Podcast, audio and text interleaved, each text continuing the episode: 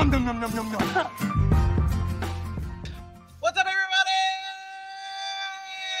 Welcome into another edition of the Sac City Podcast. I am your host, the one and only Vinny Milani, joined as always by your boy, the reigning, the defending, undisputed, somewhat heavyweight valedictorian of the show, AJ Johnson. And below him, we have my best friend in the whole entire world, Aaron, the Mukesiah.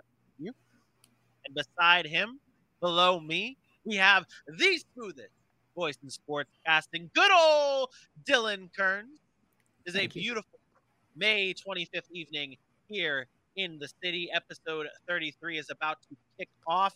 We are diving into the NFC North and their schedule and what their 2022 outlook is. That's the Packers, the Lions, Bears, and Vikings. If you didn't know, now you know. Aaron, you have something to talk about that you wanted to bring up on the show, but I can't go there yet. I know that you had a top story, but I didn't. I like tried to make sure that we didn't have a top story, and it's okay to have your top story because it's a big top story. I'm sorry to do this on this show, but the world has to be better. Okay, the world has to be better. There was obviously, if you guys have not heard, there was a, a school shoot, another school shooting in Texas uh, the other day, and as of right as of this morning, 19 children and two teachers died from the shooting. And I just wanted to bring this up because it's absurd, and we have to be better. And I know this show we have not really used this platform to, to dive into all of that, but we have to. And I, I we can't we can't. I, I, if you're watching this, just be better. Do eh, do something to change the world every day. Okay, whether it's going out and being nice, even even the slightest thing of being nice to somebody. We have to be better as human beings. We have to be better as a society. I'm not going to go out and say what what what the politics of the world to change this and fix this, but something has to be done, and we all have to be better. Sorry for going on that on that little tangent, but it needed to be said. That's my top story tonight. Yeah, there's no need to apologize. It's a very, very real and important thing. I mean, to see that again 10 years after Sandy Hook, one, another one of the most massive school shootings in U.S. history, this is ridiculous. I mean, it doesn't happen like this in other places. Everyone thinks the fact that we want people to change the gun laws and have gun reform means we want to take away people's rights to have guns. No, we want to stop children from living in fear and going to school. Like, I mean, some of us here, we were blessed to not have to really worry about that too much when we were in school. You know, school was a safe place where our friends were there. We can go play basketball and laugh and get away from whatever little stress you had as a child at home and have an enjoyable time. Now, I mean, I could not fathom being a kid and wanting to go to school. I it would scare the living shit out of me. I would beg to be homeschooled. I'll find friends another way. The internet's a massive place and and it shouldn't be like that. That that should be something these kids never have to worry about. Something these parents, these families should never have to worry about. It's already Yeah, too hard to put the safety of a child in somebody else's hand, and now to ever believe in it again, I couldn't. I couldn't imagine. Yeah, there's multiple sides to this to be even be worried about the the kids' standpoint, the family standpoint, and we have our a, a teacher in the chat, our boy Sherm, from his standpoint as a teacher going into that every day of your workplace having to worry about that. We just have to be better. And again, this show we have a platform here. Everyone who has a platform to speak out about this, even as a social on social media, let your mind be heard and make sure that we are spreading change in this world because we all have to be better. Dylan, Aaron, did you have anything to say on this, or do you want to move on to? I'll let Dylan go first. I do have something to say, but I'll let Dylan go first. Yeah, um, it's just terrible. I mean, there's it's it's ridiculous. We got to live this way now, and I mean, I, I don't have children. I can't speak to that side of it, but I mean, it's it scares the living hell out of me uh, for the day that I do because it's I mean, it's not getting much better these last few years, and just hope that things can change. I mean, it's just sad. And I, um, one of my mom's friends told me she said she was at her uh, oldest son. He graduated elementary school yesterday and she was there at the ceremony and said this is awesome like she had a great time and then she's sitting there thinking like man 19 children the parents of those kids will never get to experience what i just experienced today and it's just it's absolutely heartbreaking and it's terrible. I mean, it's it's it's sad. Um, I'll just say this, and I don't want to be too long. Uh, I, I posted on Facebook earlier in a couple of different groups. I posted on my personal page. This is obviously something that I've been very emotional about. Um, I don't know any of those 19, 20, 21 kids that that were that were killed. I don't know the teachers, but I do have children. Um, I'm very good friends with teachers, and um, it's just it's sad, man. It's just sad. There's no words to explain it. Um, everybody saw the Steve Kerr rant before the Golden State game about you know gun laws and all. Like my point is not even about gun laws. It's not about any. It's just about being better people, like Vinny said. Um, it's very very emotional being a parent having kids who are in elementary school to turn on the news or get a tweet or whatever and find out that you know this many children were killed while they were trying to get an education um, in what's supposed to be a safe space. And it definitely makes you think about wanting your children not to be in school. Um, I've thought I've talked about it with my wife. I mentioned it last night to a bunch of parents of kids that were in high school. That there's a very good chance that more and more people start to take a look at the fact of online learning, um, which we all experienced during COVID, and just being able to keep our, our children safe from this kind of this kind of thing. So no matter the circumstances, no matter the age of the individual who did it, it's just something that shouldn't happen. It's unfortunate, and um, I'm emotional over it. I'm not going to hide that emotion. I've told everybody that. Um, the fact of the matter is, is it's just sad. And as a father, it's it's something that I don't deal with very well because of what children in this world mean to me. So um, I pray for those families. Uh, but I just hope we get to a day where we don't have to do that, where we don't have to sit up here and take moments of silence, like Steve Kerr said, or pray for families because they lost their kid in a in a school shooting. So, um, anybody that's listening, I encourage you, like Vinny said, to use your platform, whatever platform that may be, to spread positivity in that in that light, and not the negative, you know, back and forth arguing over laws and the political side of it, but just how do we come to a resolution um, as individuals, as members of a community, and, and make things better. So um, I'll leave it at that. But again, prayers and with all the families and the teachers, and um, I'm rooting for something to happen and something to happen quickly. Well said. Well said. I um. I didn't mean to, to get you emotional on the show, Aaron, and I apologize. It's not you. I've been doing it all day, man. I've been. No, it's just I, I random time this it, posts I see. It's you know pictures of kids' faces and you know picking my own kids up from school. It's not easy, and uh, it's but it's life, and I don't want to hide. Like I don't want to hide that fact that it's emotional. we should be emotional over it because it's an important it's an important thing. It's much more important than the NFC North. I'll tell you that. Yeah. And we're going to get into it. We're going to have fun and we're going to do all that stuff, but it is definitely much more important than that. Aaron, if you can, if you can, just because, I mean, just those words alone you said, like, what was that drive like to go pick your kids up, man? It's not easy when you hear the news. You want to go get them right away, even though it's not happening near you. Um, it's it's just unfathomable. And there's been it hasn't just been you know shootings in these schools. The same day the shooting happens, there's a two year or I'm sorry, a second grader in one of the Sacramento school districts, which we're currently in, who brought a loaded gun who had a gun and a clip in his and kids told and you know nothing happened thankfully but that happened that's a second grader so it's just more than just the shooting itself. It brings and you know, Sherm just mentioned in the in the comments, this is not just about one school shooting.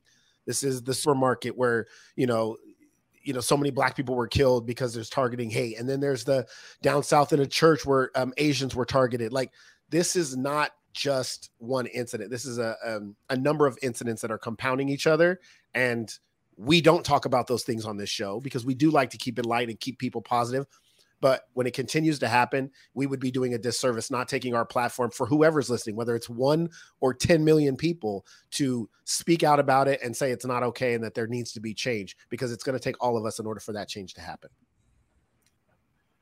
Appreciate that. Agreed. Agreed. Uh, it's always this is always this is probably the hardest part of, of my job is trying to transition this back into football. Um, but it definitely needed to be said. I appreciate you guys all joining in here and, and discussing this with with everybody here, everybody in the chat. We appreciate you tuning in. Uh, we do have a show coming up though. Uh, the NFC North. We are diving into the schedules and breaking down the Packers, Bears, Vikings, and Lions schedule in their 2022 outlook. Uh, but Aaron, uh, probably harder for you now because this is your right, top story, and let's you go. legit have let's to go. shift gears. So, uh, what is the top story in the NFL today? Yeah, you know, I wish we had this actually. What today's Wednesday. I wish we had this Monday um, because we did the NFC West. But there's, uh, I don't know if anybody saw it, but Javon Kinlaw of the 49ers has been going back and forth with a, a beat reporter. And I don't even want to say this this guy's name. I really don't. I don't want to put his name out there because I don't think he deserves the glory in which he's going to get, or people are going to go watch his videos and all that. Uh, but there was an altercation basically that's been ongoing for a number of years since Kinlaw has come into the NFL. Um, and so he invited he invited Kinlaw on his podcast to kind of, I guess, squash it. Uh, but the more I watch the video, the more I've looked into the history in the past. Basically, what it's about is this guy is going at this player. He's been pretty unsuccessful so far. He's calling him a bust. He's been injured, but he's not letting it go. And he's like trying to almost make this guy react, make Kinlaw react to his. I don't want to say it like he's to me, and I, I, the reason I wanted to bring this up, let me just get to the point. The reason I wanted to bring this up because I want all three of your opinions about journalism and ethics. Again, we've had this conversation before about how you go at a player. We sit on this show often and we make fun of Kenny Pickett's baby hands, and you know we talk about Baker Mayfield, you know, not being a very good quarterback and all this stuff. But at the end of the day, we we there's something to be said about being lighthearted about it um, when you're talking to individuals and you're approaching them and you're asking them questions and you're a beat writer for a team, you have a responsibility that you're trying to work in conjunction with these athletes to paint stories and pictures and give information. And I thought, I'll give you my opinion. I thought he stepped over the line. This has been an ongoing issue. He's called this man trash a number of times. He's made um, inappropriate jokes about him. And when he got confronted about it, he basically is is saying, "Oh, then now look at this guy. This is what he is. He's out of line." And I I I felt like he took it too far. I felt like if I'm a 49ers player, I would never respect that reporter. And I wanted to get your guys' take on that if you were able to to we, see what happened. I I did. I don't. I'll, I'll just jump in first. Here is there is a line. Uh, you have to have respect like I think that that's where we have because you, you brought it up. We make fun, we would make jokes all the time on the show, whether it be Kenny Baby Hands Pickett or the He Who Shall Not Be Named, maybe a Mitch Trubisky or even a Gregory Rousseau, like Eli Apple, like Eli Apple, like it's all about it's all about respect though. And there's that line of I, like we're not just trying to do it for like there's some people out there in the media that solely do this for the fame and solely do this for attention. And that's what I saw. I saw the video today, and I was like, this guy, and and and uh, the, the first, sadly, the first thing I thought about was, oh my god, this beat writer is going to be loving this because he now has the atten- an NFL superstar. Even if he's not a, even if he's not a, sorry, a superstar of the NFL, maybe he's not a top guy, but you have a very notable first round pick on your show. No matter what he's talking about, you are going to get those views. And that's where the line has to be drawn. You have to draw the line between respecting the player and being a and, a, and being a host. Because we could go on here making fun of whatever player it is, but none of us are going to step on that football field. That jabroni who's talking about the Niners isn't going to step on the football field and go up against offensive linemen trying to sack the quarterback. They get dummied. They get buried. And that's where it is. It's the respect that the that we all have to have for the players, the game, our jobs and what we do as as members of the media. He's I mean, he's a bit he's he's a name out here in the Bay Area. Like people know him. So he's been a San Francisco 49er guy for a while. Like people know of him. He's not like internet or you know, not universally known, but he's known out here. And this is not the first time he's had questionable um, ethics to per se. Um, and, and, to me, I, I know Deebo Samuel and George Kittle came out with tweets or uh, responses saying this is the kind of guy that's like he's almost causing tension and causing that fracture in a locker room and drawing attention away from what these guys are trying to do professionally. Uh, because then you have to make statements like, "Hey, I'm trying to feed my family." So um, we we get the players, and I've said this on the show, like as a player, you have to be able to handle the criticism. He signed up for it but there is still a line and there's still a level of criticism. Like it, when you get to the point where this guy now has had two bad seasons, he's almost considered a bust. Why are you still harping on talking about this man, every little thing he does? I mean, he said it. He said, Hey, man, I've been injured. Let me have a bad year this year, and then you can come at me. But like, let me have that bad year. So, like stop trying to egg me on and and cause me to get mad. And and and this is you seen it. Kinlaw was pissed. He blew up, and it wasn't a good look for Kinlaw. It wasn't. He didn't, he, you know, he he didn't handle himself appropriately. But I could understand the frustration. And um, to me, I thought it was worth mentioning. And a guy like that, and again, the reason I haven't mentioned his name is because I don't want to. Um, doesn't deserve the national attention he is now going to get because of this story. Dylan, I know you're, you're going to go and, and just say, I just want to bring this up. That's the shittiest part about all of this is we can, and we talk about this in all the sports. When it was, I, I can't remember the NBA player that had something, something thrown at him. I think it was Kyrie Irving. It might have been Kyrie Irving, but like so we have so as fans, yeah, there's so many people, but like we as fans have so much leeway with everything, but then a player tries to do something back and it just looks disrespectful. So it's it it's really unfortunate how things go with like and the the the level of uh the level that these players are at and where we are at like how they can just if they do one thing bad they get shat on they're banished they're just torn into and then this jabroni could be disrespectful and no one bats an eye because he's a nobody dylan you can go ahead so my story is a different sport, but it still goes here when you look at the um, athletes and media and the way it goes. And I mean, this is one of those things. You have to respect the player deep down, no matter what. You have to respect. You can say what you want about them, but if they come back to you, just handle it classily. Respect professionalism. That's how it's done. I'll tell you a story here. Marlon Byrd, an outfielder for the Chicago Cubs, um, and David Kaplan, a reporter for the Cubs. Now he does. He's done TV for years. He's been a big journalist in Chicago for a long time well, it was on the 2012 team where they were just absolutely horrible, one of the worst records in baseball. They're wearing goat shirts, the, the curse of the goat from 2003. They're wearing them in batting practice. They're laughing, having fun, getting killed 10 nothing. He goes on a show, roasts them. Next day, Marlon Byrd walks up to him as he's in the batting cage and says, Look, you got to stop that shit. And he confronted him, and he absolutely he wouldn't talk to him for years after that. Fast forward five years after his playing career, Marlon Byrd sitting there in an interview with the guy he criticized and trying to get with the network and said, Look, I was out of pocket a few years ago. I just wanted to let you know. They ended up working together at NBC. They put their differences aside. They went on from there. But the bottom line is that's that respect from an athlete and a media member that you need to have. And I mean that, that's something that you have to have in this business. There's there's no doubt about it. And uh, you just you have to respect them for what they do. And sure, you can criticize them. That's your job. Aaron said it on on Monday. I mean, it's it's it's their job. I mean, you get get that exposure. You can't take us away. But the bottom line is there the respect has to be there and you have to show professionalism.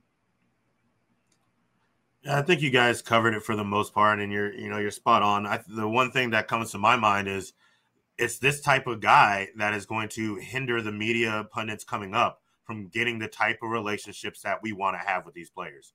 These guys, I mean, that's what it's about, like getting these sources and getting these possible direct lines to certain players, it's going to become so much more difficult because it's becoming harder and harder to trust any of the any of the guys who are in the media.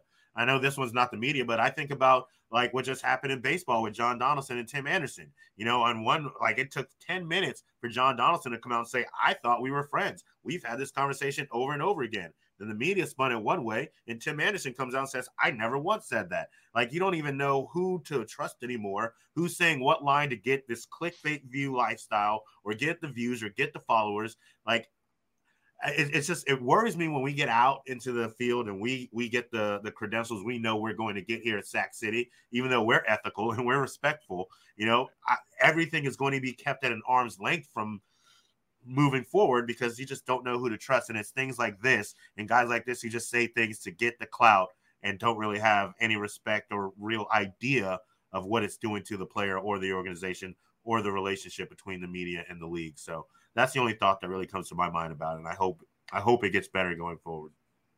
And, and, to that we have to we have to move past okay we just want the clicks we just want the headlines we just, there has to be a fine line and a balance between that being a respectful media uh, member of the media. And that's what we bring here at the Sac City podcast because we do like to have fun, even with our boy Kenny Baby Hands Pickett, which you will see in just a few seconds, uh, and everything else that we do.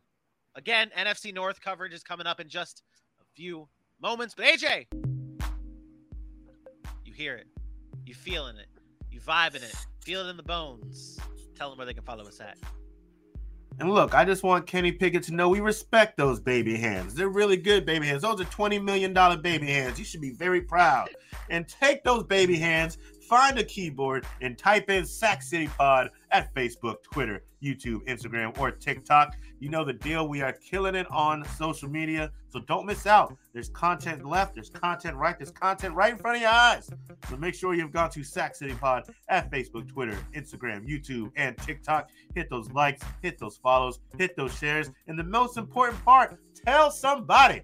Word of mouth is the strongest form of advertising. If you tell a friend, that friend might listen to you unless they just don't respect you at all. And that's a whole other story for yourself to figure out. I got nothing to do with that. Find Either way, friends. Sac City Pod, baby. There it is. There yes, it is. sir. Share, Let's go. share, share, interact, interact, interact. We are buzzing on all social media platforms nowadays, whether that be TikTok or whatever. AJ, all the social platforms that AJ just said. Interact, enjoy, uh, and if you missed the show or want to listen to it again, and you're maybe in your car and you can't watch. Tune in uh, us on all podcasting platforms. We're there as well. Uh, every day of the week, we have content popping up on there. Um, so be sure to check us out on wherever you get your podcast. The Green Bay Packers is where we are jumping into first in the NFC North. Their schedule looks like this with five primetime games and a nice little ho ho ho in Miami against the Dolphins on Christmas Day. The Packers schedule looks like this. AJ, I know I've loaded you up. You're you've gone back to back and now back on talking points here, but I wanted to start with you first in the storyline game for the Packers because I really like where you uh I really like where you're going here. So what's the biggest storyline for the Green Bay Packers in 2022? Uh, yeah, my storyline is how good are Aaron Rodgers' new toys? He lost his uh, Woody, he lost his Buzz Lightyear, but there's a lot of there's a Slinky still available, and Christian Watson who can get down the field and jump. there's there's Rex and Romeo Doubs. That man, he's he's a Tyrannosaurus with them hands, firm grips. All jokes aside, how good are these new? How good are Aaron Rodgers' new toys? Real deal. Sorry, I couldn't help it. It was too fun we, we look at it, you know, you, you lost Davante Adams, the biggest piece, his best, his go-to guy. Uh, you lost Marquez Valdes-Scantling, another go-to guy, leaving with Allen Lazard, who stepped up in big moments. But when you really look at it, with Davante Adams being gone, we are talking about 150 targets a season that are up for grabs. Everybody wanted the Packers to go get receivers. They got a good one at Christian Watson, despite where he came from a small school at North North Dakota State. Uh, he was a good he's a good receiver, and he's a guy that a lot of people think is going to have a great great start to the NFL. Romeo Doubs out of Nevada was Carson Strong's go-to guy, and I know that's not a big name. I know we're not looking at Carson Strong like, oh man, he had Romeo Doubs, he's going to be great. But Aaron Rodgers is the type of player who can make wide receivers, and he can make them better. And I think with those two young guys and the additions or the the the leftovers of Randall Cobb and what Allen Lazard has been able to do with uh, Aaron Rodgers in the last couple seasons, I don't think they should miss too much of a beat. Yes, it's gonna you're gonna feel the Davante Adams loss, but Aaron Rodgers knows how to how to win games with what he has. Uh, and I look forward to seeing if these new toys are gonna make Watson feel like or make Rodgers feel like he hasn't really missed a beat, or if they're gonna take a serious step back this year and have to go back to the drawing board and come at it next season. Remember the song J Rock wrote a few years ago? If everything else, win, win, win, win. That's what the Packers need to do.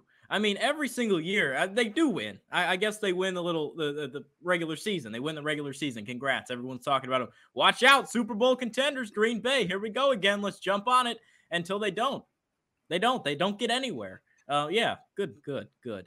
I mean, you look at this. It's ridiculous, ridiculous. Year after year, thirteen straight wins in three straight years under Matt LaFleur. Right, three straight years of thirteen plus wins. You ain't got nothing to. You haven't even been to the Super Bowl. I mean, come on. I'm sick and tired of this narrative of the Packers every single year. I know you lose Davante Adams this year, but that shouldn't change anything. You got one of the greatest quarterbacks in the league, and, and I'm sick and tired of it. I want him to start winning football games when it matters most. And, and, and until he does that, I'm not going to feel any sort of differency, differency, any different towards the Green Bay Packers. Differency. Making words, like it. making up words here. I like it. I like it. Yeah, I don't know if right, well- is a word there. Yeah, I didn't think I'm of just making up. I think that's just we're just making it up as we go here. We're just making it up as we go.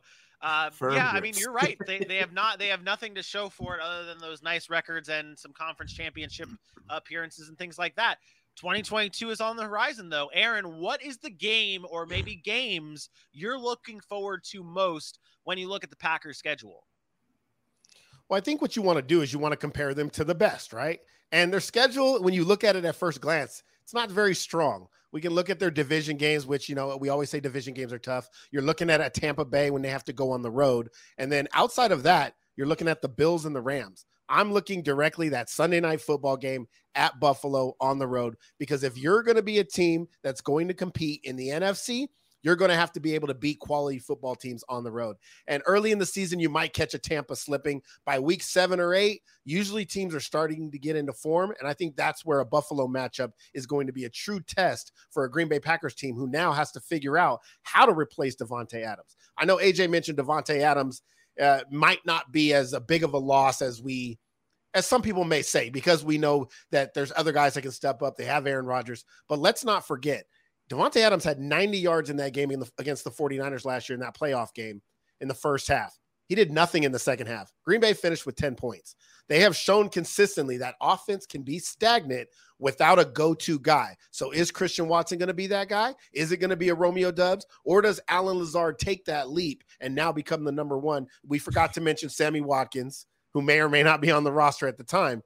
But I think that game against Buffalo is that first true test. You get a Tre'Davious White, you get a Kaiir Elam, you get those those safeties back there that are t- two of the best safeties in football, and now you say, okay, who's going to go win these matchups when we need those matchups won?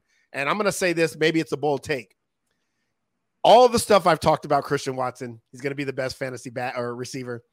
It would not shock me if the number one receiver at the end of the year for the Green Bay Packers is Aaron Jones.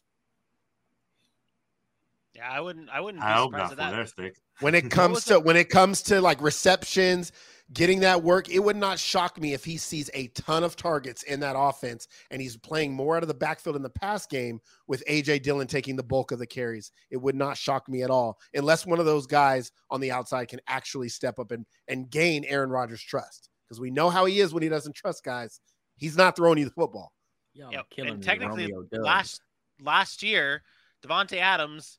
This and this is the drastic stat here. Last year, Davante Adams 169 targets from Aaron Rodgers. The next closest had 65. That person was Aaron Jones. Aaron Jones. Five ahead of Allen Lazard, 10 ahead of MVS, and quite a lot ahead of Randall Cobb. So I mean, this is you might that that might be you might be onto something when considering Aaron Jones being the wide receiver one for the Green Bay Packers. Let's see what we have them uh, looking like in terms of standings. Aaron has 12 and 5 for the Packers. AJ is at 13 and 4. Dylan's at 12 and 5 and I am also at 12 and 5 and AJ, you know how I like to do this. What is one game that you have the Packers winning that most would think they would lose? Um, I took them on a W at that Los Angeles Rams game, uh, Monday Night Football, Week 15.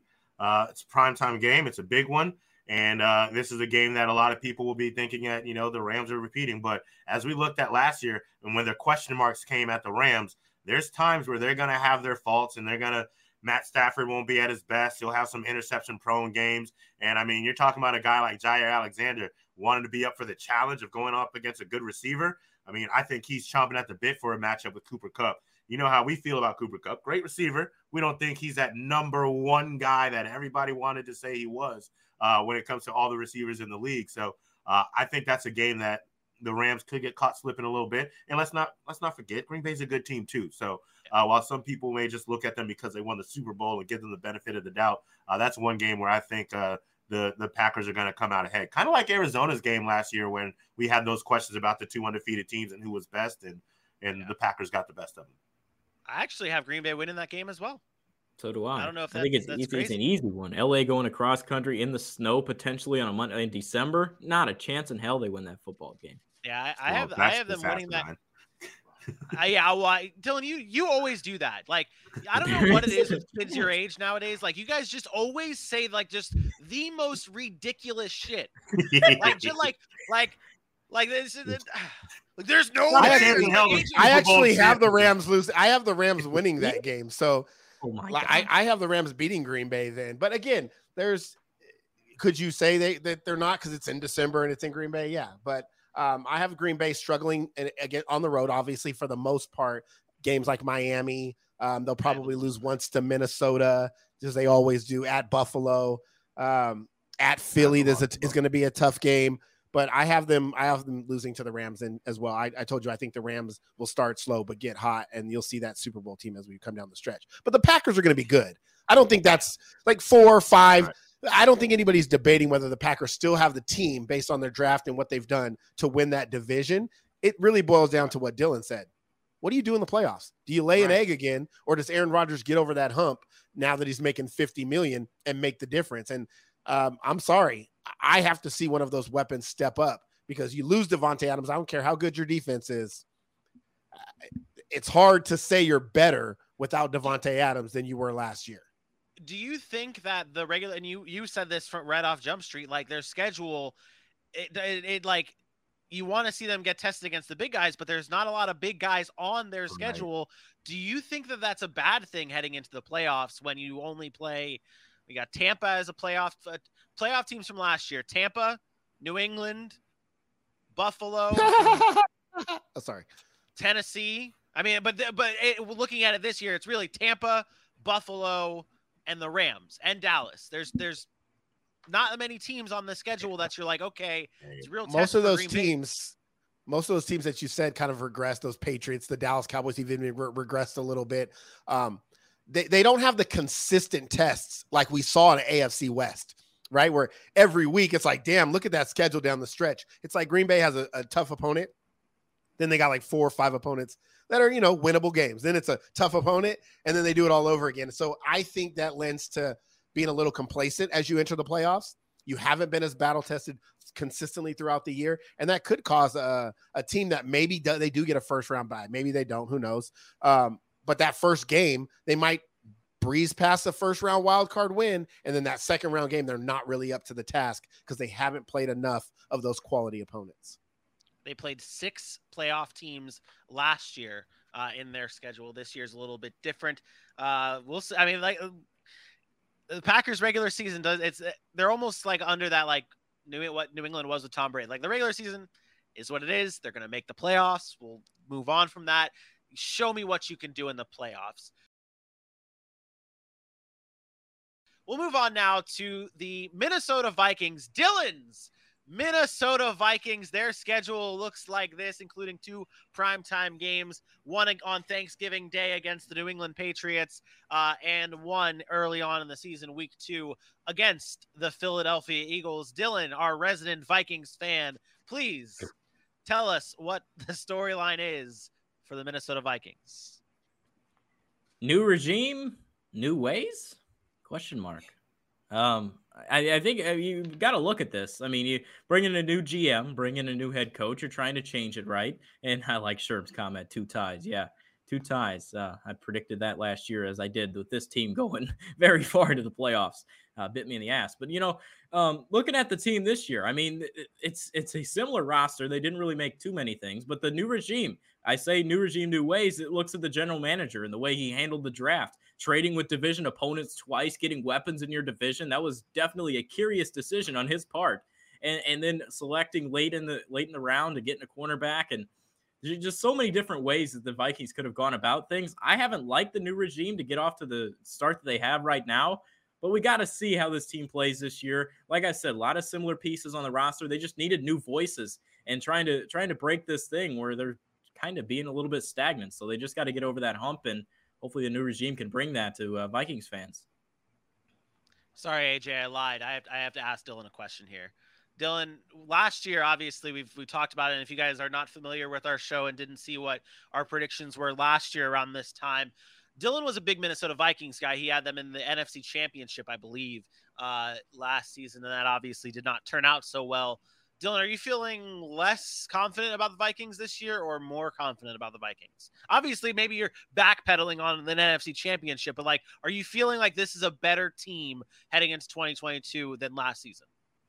I think they're healthier. Obviously, you get Adam Thielen back. You saw what KJ Osborn did last year. You got Justin Jefferson. You get some tight end production.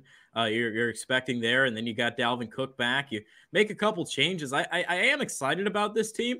NFC Championship. That was that was bold last year. Um, I, I, thought every other year seems to be the way they do it with uh, Mike Zimmer, but now Zimmer's gone and got a new head coach. So I'm feeling a little bit that, that's one thing that makes me a little bit uncertain. But once again, NFC's wide open to where if they can start playing good football, get into the postseason, anything can happen. But I, I do feel less confident this year strictly because of the new head coach and just staying stagnant a little bit. You started to answer his question saying that you felt good about him. then you ended it saying they're less confident. And then you ended that by taking my headline. You're all over the place, kid. That's my new headline. I uh I'll answer your question. I I I'm not excited about this team. I think they're going to be stagnant. I think they're going to be the same team we saw take the field last season. And I you made a lot of good points, Dylan. You know, they are a little healthier. Adam Thielen being in and out and not healthy when he was playing was a big deal. Um, but I don't think they did enough. I understand. I will give them this. They had a good uh, target for some of their spots that they needed help because that defense was not great last year. 27th against the pass, 25th against the run. They go ahead and they add Lewis Cine and Andrew Booth throughout the draft. Uh, the Za'Darius Smith was a great pickup to a pretty decent linebacking corps. Uh, but I don't know that that's going to be enough. Uh, that's talent, but how does it mesh together? How does it all fit as a unit? I, I don't think this team in this NFC North comes out and shows us that they're the team from two or three years ago that you could have believed that could have gone to the NFC Championship. Love their weapons. I think Justin Jefferson, absolute, absolute stud. You know how I feel about Dalvin Cook all day. It's you know that's not the big deal. I think this defense is going to have to find ways to get together and be strong throughout the entire year, throughout the entire season. And I think this NFC North is slightly, slightly tougher. Here's my bold take. I wouldn't be surprised, and I know my records won't reflect this. I won't be surprised if the Lions have a great season this year and overtake the Vikings and put the Vikings in third place in this in this uh, NFC North this season. Said it, meant it. Yeah, my storyline's pretty simple. Is Vinny likes to do this. Talks about the mm-hmm. roller coaster of the NFL. I, I, think it's the roller coaster of the Minnesota Vikings. And last year, it was the inconsistencies that we continued to harp on, right? It was like one week they looked like a team that could beat anybody. And then the next week, they're losing to a team they had no business losing to.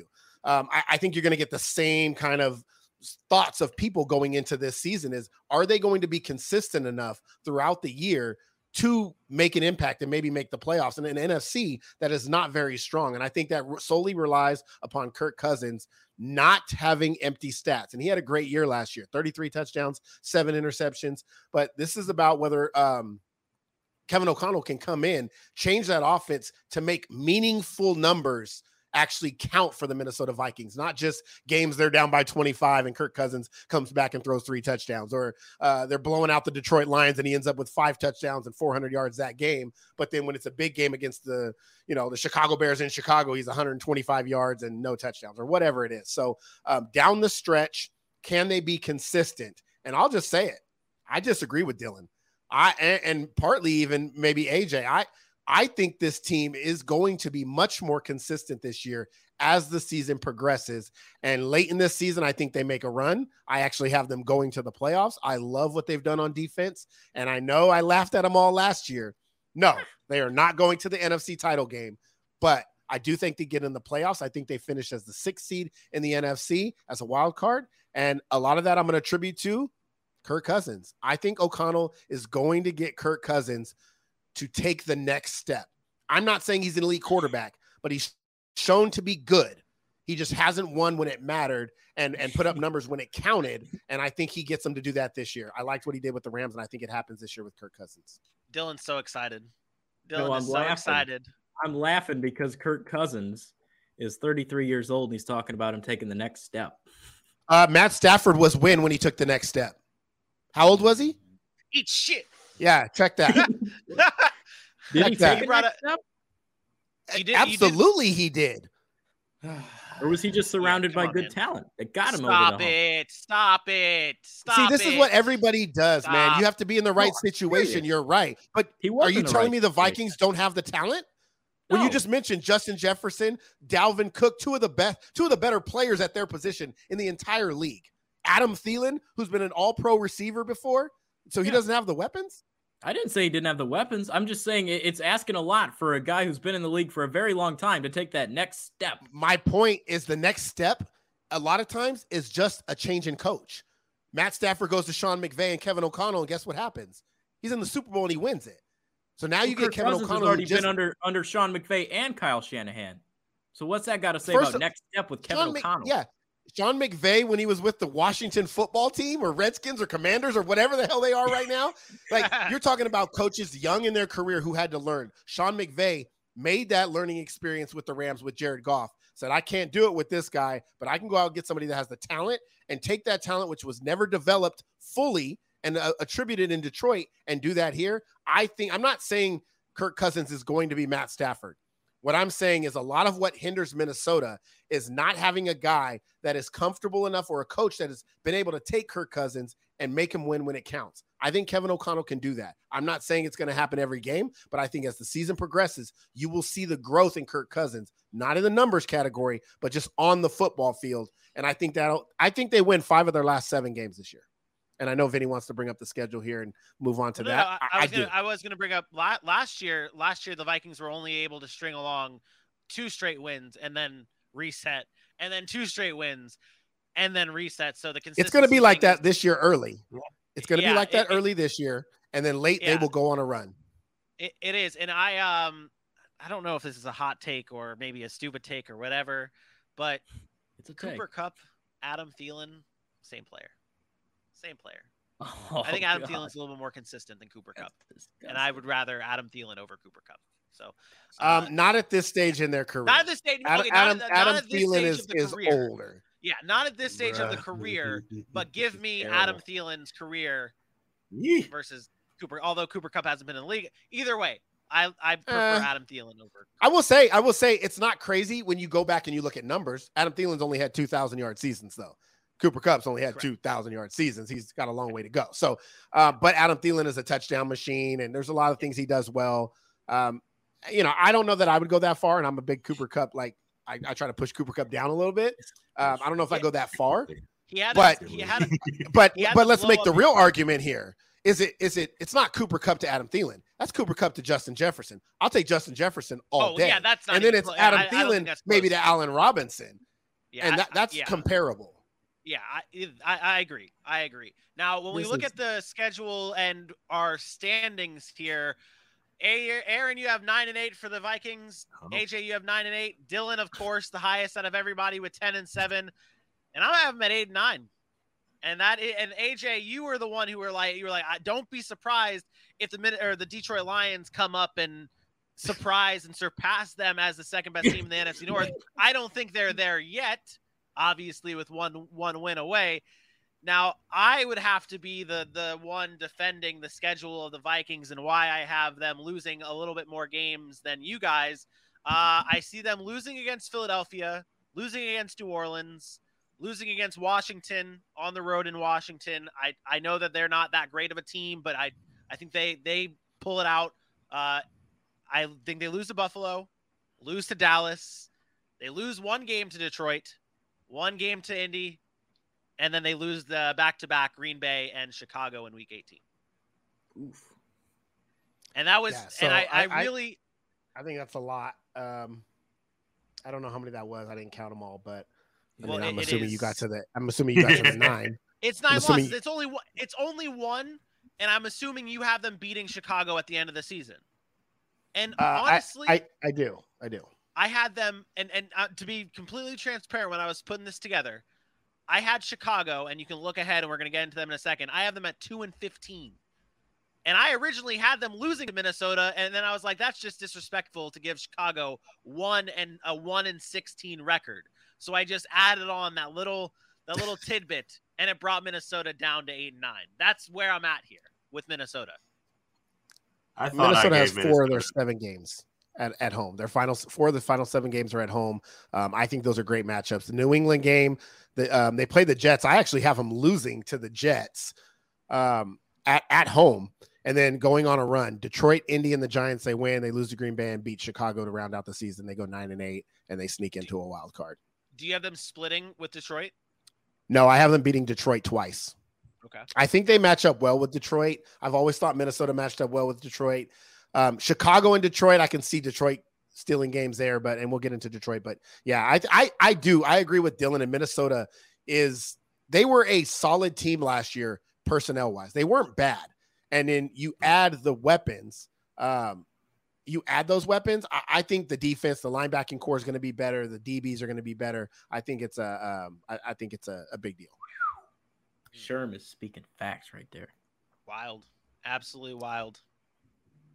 I'm with him. I, like I said, my record wasn't going to reflect it, and you know that's where we are now. And obviously, we have to watch the games be played. But you know, we we were we had our feels about the Lions last season. I know we're not there quite yet, but uh, they improved. I mean, like every loss they had was a fight nine times out of ten. They were in every game. They never gave up, and their and their offensive line was injured. I think they're gonna have a much better offensive line. They're gonna have better personnel, and they've a year a year wiser. I, I like what they've done, and as we get there, uh, I, as of now, I have them where I think they should be. But every year, there's a team that surprises you, and I wouldn't be too too shocked if you know they're the team in the NFC North and the Vikes take a little step back. Yeah. Let's go on to the Chicago Bears, and their schedule looks like this, featuring three primetime games uh, one against Green Bay, one against Washington, and one against the New England Patriots. That that game just sounds gross to me, to be honest. The Monday night football game, Justin Fields against Mac Jones in New England. Uh, it just sounds gross to me, but that is the Chicago Bears schedule. Uh, let's see the storylines and which one entertains me the most. Uh, AJ, yours entertains me the most, so you will start Ooh. this off. What is the storyline for the Chicago Bears heading into 2022? Yeah, it's the story of Justin Fields. Uh, how are we going to use Justin Fields this season? Uh, we have all been quite loud about how he was not given a fair chance last season. They did not use him correctly. He was set up to fail, in all honesty. Seven and 10 touchdowns and interceptions. Didn't even crack 2,000 yards and below a 60% completion rating, as you see there. Um, Justin Fields has a load of talent, and he never really got to unleash it last season. Now they didn't help him much by getting him no weapons, so that's number one. That's going to be an issue. But are we going to find creative ways to allow him to use his feet, to allow him to scramble, to allow him to get those instincts going, just allow him to play football the way he instinctually plays football? Are you going to find ways to get these receivers that you have open? Darnell Mooney may not be a number one receiver, but he's fast, he's speedy, and he's crafty around the high point of the ball. So are we going to allow Justin Fields to get the deep ball off and see if he can start making a connection with some of these receivers as they try to get better going on in the year? As long as he's not set up to fail and can spend this season actually learning the game of football, because I don't think he was able to do that in the NFL last season under Matt Nagy. Their future is headed in the right direction. Their present is very bleak, in my opinion. Uh, so it's just about how he's used this season and if he's going to be set up to do the right things to become a better quarterback year over year from this point on. Chicago Bears, man, I tell you, this team is just something else. Right now, my storyline is Ryan and Matt 2.0. It's Ryan Poles and Matt Eberflus is no longer Ryan Pace and Matt Nagy. They got the new GM, new head coach, similar to the Vikings. The only difference is here with the Bears, they just they are so medi- mediocre that it's ridiculous. You look at the list of their head coaches, and I'm going to go through uh, going back to Lovie Smith, right? Defensive minded head coach. He was there for a long time, right? After that, he goes, they go to an offensive minded Marc Trestman. Marc Trestman goes from an offensive mind from the CFL.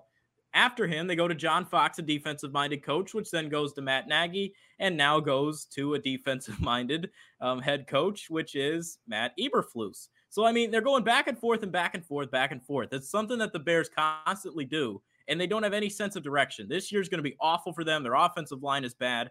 Defense is getting older. They move move Khalil Mack out of the way there's just a lot of moving pieces on this Bears team. They don't have hardly any weapons. They lose Allen Robinson. You got Mooney. Other than that, I tell you, this Bears team is going to be atrocious to watch this year. Watch out for that. I'm sure a lot of Bears fans will go out there negative 20 wind chills on freaking Christmas Eve to watch them get their ass oh. smacked by the Bills. I'm sure people well, are circling that date. that's a passionate fan base, and I know we're going to talk about uh, something along these lines in just a few moments. But like, this is the reason why the Bears continue to get like put on television is because they they do that. They, they, their fans are dedicated and willing to go out in the cold.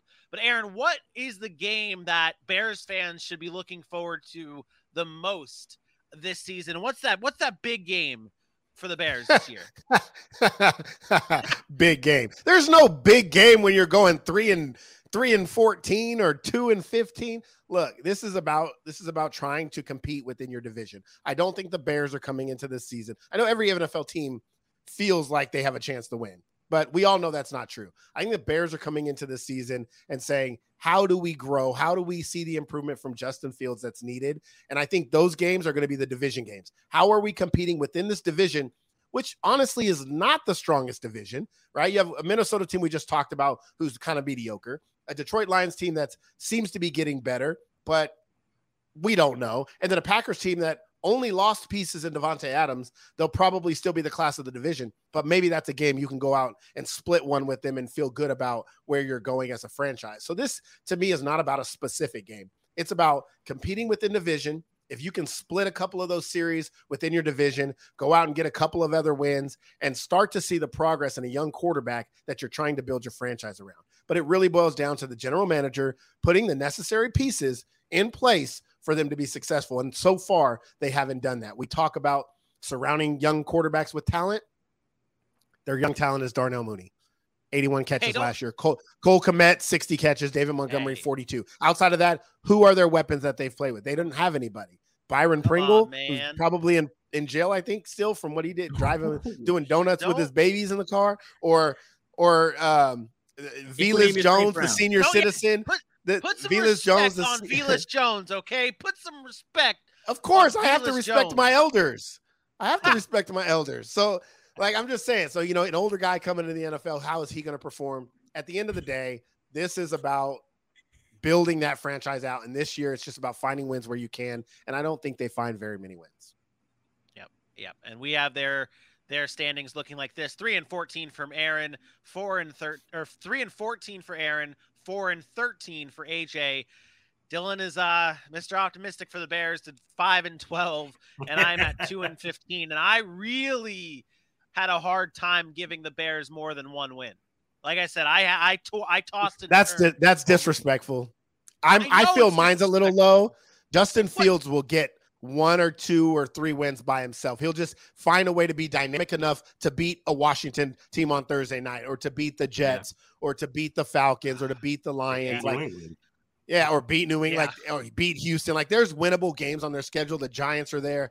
Um, they will find a way to win a couple some games. I probably would have them more at four or five, but when the way I did my schedule, it, it panned out the way it did, so I gave them three.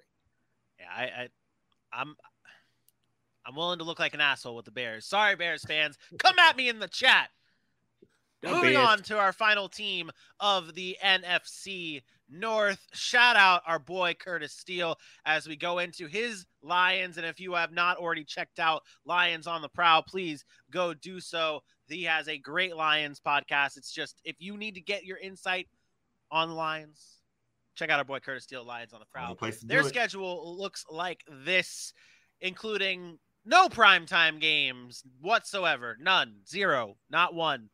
Zero. Mm-hmm. And they have the they got the Thanksgiving Day game in the afternoon against the Buffalo Bills. That's it for the Lions, which kind of brings us to our first talking point of this schedule. Going to you, Aaron. I know I've kind of went to you last on everything, but you got to go first here, man, because this is it's no primetime games to Lions and I run the risk of talking out of both sides of my mouth here because I have two points and one of them kind of contradicts the other. Only because I'm going to come at Kurt for making comments in the in the in the chat. Um, I'll be honest. I'm going to go at the NFL first because I think this is just blatantly disrespectful to a franchise that seems to be doing everything right. And, and when I say everything right, like bringing in a culture, changing a culture of of a losing franchise for so many years, and trying to instill a different a different mentality there, what which Dan Campbell has brought over, and they're featuring them on Hard Knocks. But then they say, but you're not good enough to be on national television for primetime games. Meanwhile, we're giving the Bears in the same division three primetime games. And I get the Bears have great history, but the Bears, who have proven to be kind of a pedestrian franchise for a number of years, with not as they're not even as talented as the, as the Detroit Lions, and we're giving them three. So I think it's this is uh, blatant disrespect by the NFL. I don't think it's right. I think Detroit should have a nationally televised primetime game other than the Thanksgiving Day game. And everything they've done, everything they've done, they've done it the right way since they bringing in Dan Campbell. And, and I think they should be rewarded for that. I thought they had a great draft, free agency. They're building it the right way, and that foundation is strong. And I think the Lions should be rewarded. Now, with that said, you can pull back to four screen for me here. With that said, um, Kurt, I'm sorry, but you had mentioned they're going to split against Minnesota. The Lions have they got one win against Minnesota since 2017. Like, let's not act like they're beating Minnesota every year and splitting with them every year. So me having Minnesota sweep them, it, it, I think it's okay because they beat them once, and that was last year. Uh, most of in 2020, 2019, and 2018, they swept them. So I don't think that's out of the realm of possibility. But I don't want to go too hard on the Lions because I really, really like where they're going, and they should be on national television. They should. They should. AJ, what's the storyline this year for the Lions? They are my Raiders of the NFC North. I think they are going to be the surprise. I, again, my record does not reflect that because I'm looking at it today on paper and what we what we've seen from them. And as we talked about with the AFC West, you know, Aaron got all heated because he, the Chargers hasn't proved it. Well, the Lions haven't quite yet proved it. They have proved they can fight. They proved that they will battle to the end, and they proved that they are getting more and more talented by the day. They had a good draft. That defense was what they focused on. And then the move of Jameson Williams, I think, is going to be big for their offensive side of the ball. We talk about Jared Goff all the time, but again, a former number one pick who knows the game of football in the NFL. Uh, he's gonna he's he's not gonna hurt you as much as some other people might have had they not had Stafford, obviously. Um, so I, I like what the Lions have done. I think that they are going to get better and better every season. Uh, Frank Ragnow being healthy and coming back to that offensive line, I think is going to be a big deal. It's going to create the running room for D'Andre Swift and allow Matt, or not Matt Stafford. That's just a, you know what they used to wish that they still had. Allow Jared Goff some time to get the ball out to these receivers that they went and got in uh, the come up of Amon-Ra St. Brown, your boy DJ Chark over there, and uh, newly addition Jameson Williams.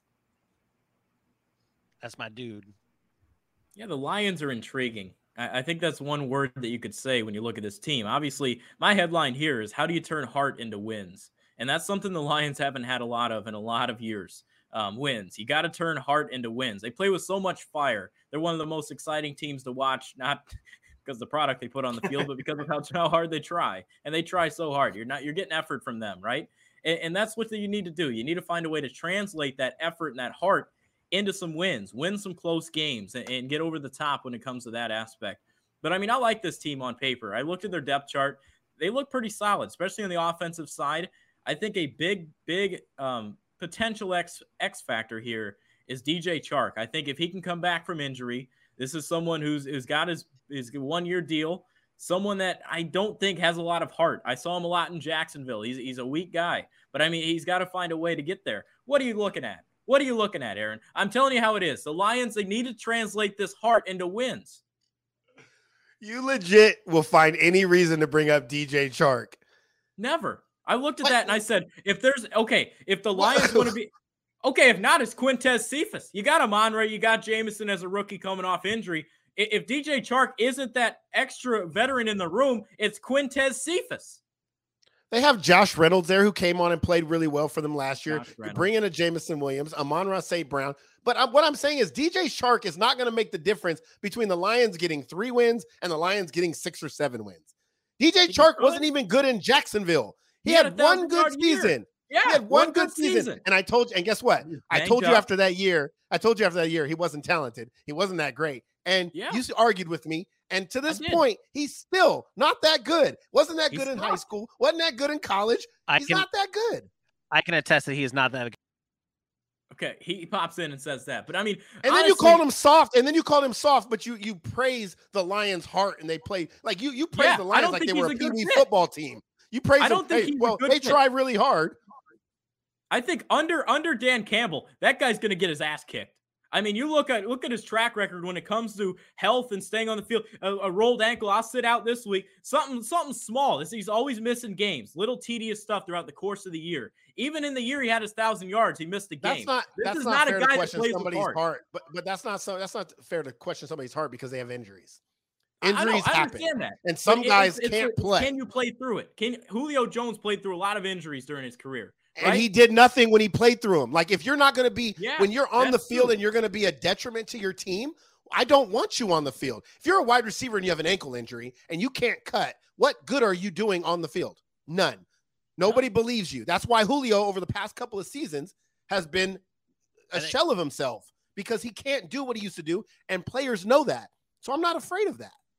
I think I think Kurt brings up a really good point in the chat, and this is why he's the Lions guy here. Chark is just a placeholder for Williams. Williams will yeah, come in it's a one year and deal. just take over, and Chark will not be. Oh, I'm rooting. I'm rooting for Chark. I, I I didn't hate him completely in Jacksonville. Baby but shark, I, I shark, actually, shark, shark. I actually did hate DJ Chark in Jacksonville. I I actually really I loved did. him.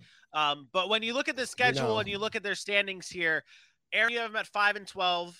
AJ, you have them at six and eleven.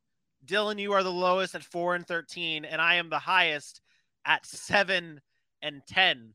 Now, do I get a chuckle out of any of you guys for seven and ten, or should I defend Yeah. myself here?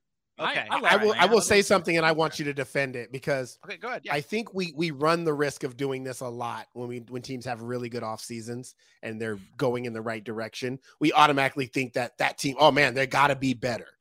Like they have to improve. So- but it's not it's not true. They don't have to necessarily that the improvement doesn't have to show up on the scoreboard at the end of games. They had a lot of close games last year that they lost.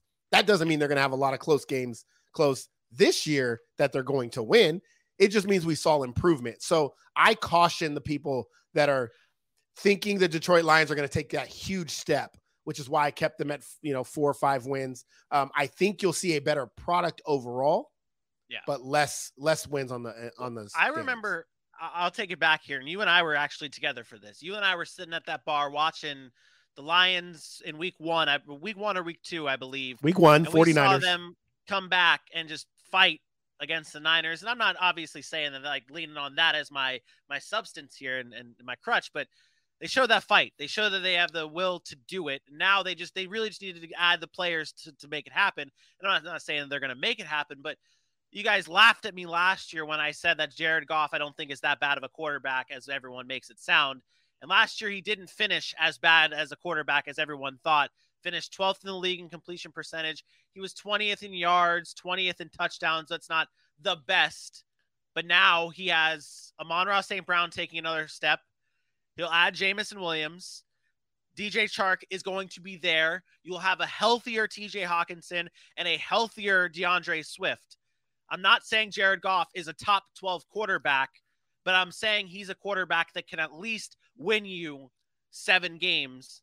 You have Jeff Okudah hopefully playing into the, the hopefully being the player that you want I, I, him to be. now be. you're stretching. Now you're You're stretching. making- you're making I, no, I'm just saying you have Jeff. O- You, you have ho- you're hoping that Jeff Okudah can become the player you want him to be. I'm not saying he's going to be the player he you want him to be, but he is there. He's got the potential. And when you look at the schedule, and I'll break it down for you, there's seven wins.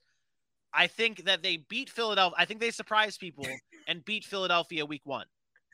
I just remember last year's game, last year's start of the season for the Lions, and I see them finishing the job against Philadelphia while they try to figure out the pieces together around Jalen Hurts. I think they beat Seattle, not a hot take. I think they beat the Giants. I think they beat Minnesota. I think they beat Carolina. I think they beat Chicago. And I think when Green Bay is resting all their starters, they beat Green Bay to finish off the season. Those are my wins for the Detroit Lions. I don't think they're that crazy to say that those are those are they win those games. Oh, of course, it's it's not crazy. It's not crazy. Um, the way you talk about Jared Goff and those numbers, like those, the problem with that thought process is the Detroit Lions still, as much talent as they brought in, they're young. They don't have the roster to support a quarterback that only puts up those kind of those kind of games. They still need that quarterback that's going to go above and take a roster that's still challenged to to get wins. And I think that's the problem is if you put maybe you give that roster Patrick Patrick Mahomes that roster. It's a different conversation we're having. Yeah. Maybe you give Well, the- you know Russell Wilson that roster. It's a different conversation. But when you give Jared other- Goff that roster, you're asking where does What about an he improved- overcome but those the other hurdles? thing, What the about other thing with Jared, Kirk Cousins? eh. Kirk Cousins. But the other the, the other thing Jared with Jared Goff here though is that what's the what's the common thing we say with like a Baker Mayfield or a Carson Wentz? They're going to go out and lose you games. They can go out and lose you games. Jared Goff, I don't think is going to lose you that many games because of like a bad turnover. Last year, he was sixth, he was the he had the sixth best interception percentage, right around Carson, right around Kirk Cousins, right around Aaron Rodgers, right around Ben Roethlisberger, Dak Prescott, Tom Brady. He had a better interception percentage than Tom Brady. And I'm not trying to throw stats at you guys. What I'm trying to say is that Jared Goff is not going to be losing these games. So when you see the wins that I have for them against teams like Philadelphia early on in the season, against the Giants, against Minnesota, I don't think he loses you these games. And I think that the talent, the potential that, and the fight the Lions have wins you seven games. I, I, it's, hard for me. I mean, Jared Goff's last season it was the Rams, which was a much more talented team. He won nine, and he had Sean McVay, Yeah.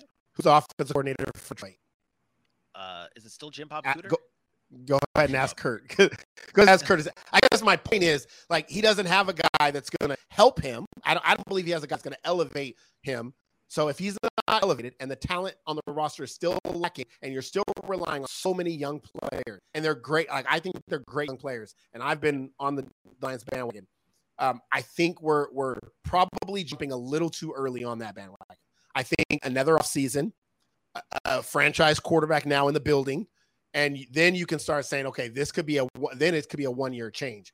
Maybe go out and get a CJ Stroud. Maybe they go out and get um, uh, you know a Bryce Young or somebody, and then it automatically just shifts, and we see that that shift go from a five win team to an 10 win team, and they're in the fight for the playoffs. So um, I think we're a year early on Detroit. I really do, but I don't think you're going to look after this year and say, oh, they're just the same old lines. I think you're going to look at them and you're going to say, watch out. They're like they're coming. I really do believe that. Yeah, I, I think feel like crazy how we seven talk wins. about like Seattle and stuff. They're they're a team that just has filled their roster around, and they just need to focus on being the best versions of themselves now. Because once they do get those final little puzzle pieces to put together, the team that can be fighting for the playoffs, too much doesn't continue to change. If health is on their side, you know, there's so many factors obviously that go into a winning season in the NFL. Um, I just look at this team, and I think three extra wins is in the realm of possibility as well. So uh, that's where I had them falling. Uh, was the six, the six win area, but again, I mean, uh, some years there's just this team of destiny that makes zero sense. We can't explain it. They find a way to keep getting W. Yeah, you're not delusional. If you Right now, think they to get that feeling. You're not delusional if you think they get seven. Uh, I do want to. Sherm. So what? I here's all the time is going. Do you guys the backstory of Thanksgiving? I mean, I think The, why, why the why the Lions and the Dallas Cowboys on Thanksgiving every year? weren't they like the first two in the, in the NFL? Does it have to do with No, the I mean- No, no, it's simple. But when they first started the Thanksgiving Day tradition, no teams wanted to play on Thanksgiving. None. Detroit and Dallas were the ones that said, "We'll play. Give us the game. We'll play." Nobody wanted to play. It's a holiday, and so the NFL said, "Okay, you know what? You guys are now our Thanksgiving Day games here on out." And so no NFL team wanted it, and now all these NFL teams and all the media, well, why are the Detroit Lions on Thanksgiving and blah blah blah? Because they're the only franchise that wanted to play on Thanksgiving. So allow them their Thanksgiving Day game. It doesn't mean they don't deserve a night game or a, a nationally televised game some other time. Because if Justin Fields and the Chicago Bears can get nationally televised after what we watched last year, the Detroit Lions should be on TV. That's Well, Yeah, it's fair. Bears are in the Chicago market that draws. Hey, It's the NFL, man. It's the NFL. Let me tell you something about the NFL. We put every we put every team on on prime time at some point in time for like four years straight. I mean, shit teams. The Jacksonville Jaguars were on Thursday night football. Okay. Hey, Those are shit Right. markets. Nobody wants to go to watch Jacksonville play in shit everybody markets. gets And- hey, whoa, whoa, whoa. no, the fact of the matter is it's the NFL. It's still going to be watched. When you go to Thursday night football, doesn't matter who's playing, guess what? The highest rated show that night is Thursday night football. So I don't Yeah. want to hear that they don't get as good as ratings as Chicago. They deserve to be there. If you're a casual NFL fan, are you turning into the Bears on prime time or the Lions? I'm watching. If I'm an NFL fan, I'm Yeah, watching either NFL fan, team. you're watching either. But That's still, my like, a- point. A, a normal fan that's not crazy like you, like if they're if they're sitting around searching the searching the channels and they're like, I'm sorry, Lions? but this whole thought process that the Bears are some revered franchise, people don't even know that anymore. Today's today's demographic of younger football fans don't remember when the Bears are good. They all think the Patriots should be America's team because they don't even remember when the Dallas Cowboys won a Super Bowl. And I they sure talk about don't. that. So the reason my my point is we have to adjust to that we already adjust to today's game and who's good and who's not. Why are we not doing that with what we're seeing these teams do on the offseason? And I think Detroit, I'm really passionate about this because I think they got screwed. We should be watching them. Simple as that. We should at least have one Thursday night, Sunday night, or Monday night game. Probably not a Sunday night, but a Thursday night or a Monday night game where the Detroit Lions are on TV because Dan Campbell, number one, is great TV. Mm-hmm. Agreed. "What's so Agreed. hard now?" All right, that does it for our NFC North coverage here. Our final standings look like this. It all looks like we have the Packers at first, the Vikings at second. Uh, we're no, yeah, it's it. Well, Dylan, you actually have the Bears third. You are the oddball here. You have the Bears third. Everybody else has the Bears. Uh, oh, yeah, no, you have the Bears. Yeah, never mind. I'm not getting into this. I have the Bears last. If you Math need if you need tutoring hard. math, for- We I'm all have the I'm just- Bears last except for Dylan. We He all have the third. Bears last, except yes, there it is. That's what I was trying to get at here. Words are very hard. Woo. Another show down. Another one to go on Friday live at 8 p.m. Eastern time right here on Facebook, YouTube, and Twitter.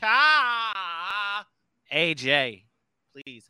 I felt like I sounded like the guy from the Proud Family, like Oscar Proud for or uh no, not Oscar. What's the what's the guy's name from Proud Family? Man, You know end the I'm show. I gotta about, go eat. I'm hungry. I don't even watch that show. He doesn't watch cartoons.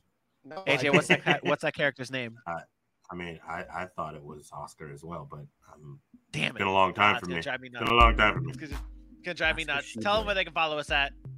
Yes, yes, yes. You can follow the Sac City Podcast at Sac City Pod on Facebook, Twitter, Instagram, YouTube, and TikTok. Make sure that once you get there, you make sure you find that heart button, you click it. You find that thumbs up button, you click it. You find that subscribe button, you click it. You find that share arrow, you click it. And then you go and you text all your friends and tell everybody about the Sac City Pod because everybody deserves to know about the best NFL content on the interwebs at Sac City Pod, Facebook, Twitter, Instagram, YouTube, and TikTok. Guess what? Your boys are back in town. Bingo. Appreciate we'll all be the back love. again live Friday at 8 p.m. Eastern time for a Fun and Games Friday episode covering the AFC South and a little uh, trivia game back again for Friday's show because we're all four on. So uh, there'll be trivia, there'll be AFC South coverage, and so much more. You're not going to want to miss it. Again, be sure to subscribe and share. And if you missed this episode or want to go back and listen to it on your drive to work tomorrow, please check us out on your podcasting uh, platform of choice. We are there, grinding it out everywhere. Oh, got rhymes to finish off the show.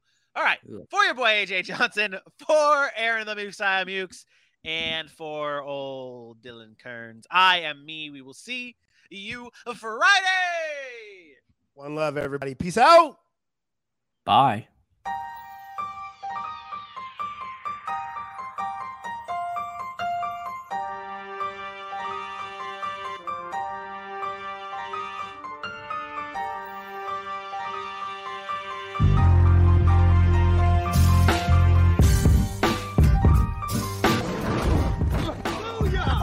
That's what we call a sack lunch. Nom nom nom nom nom nom.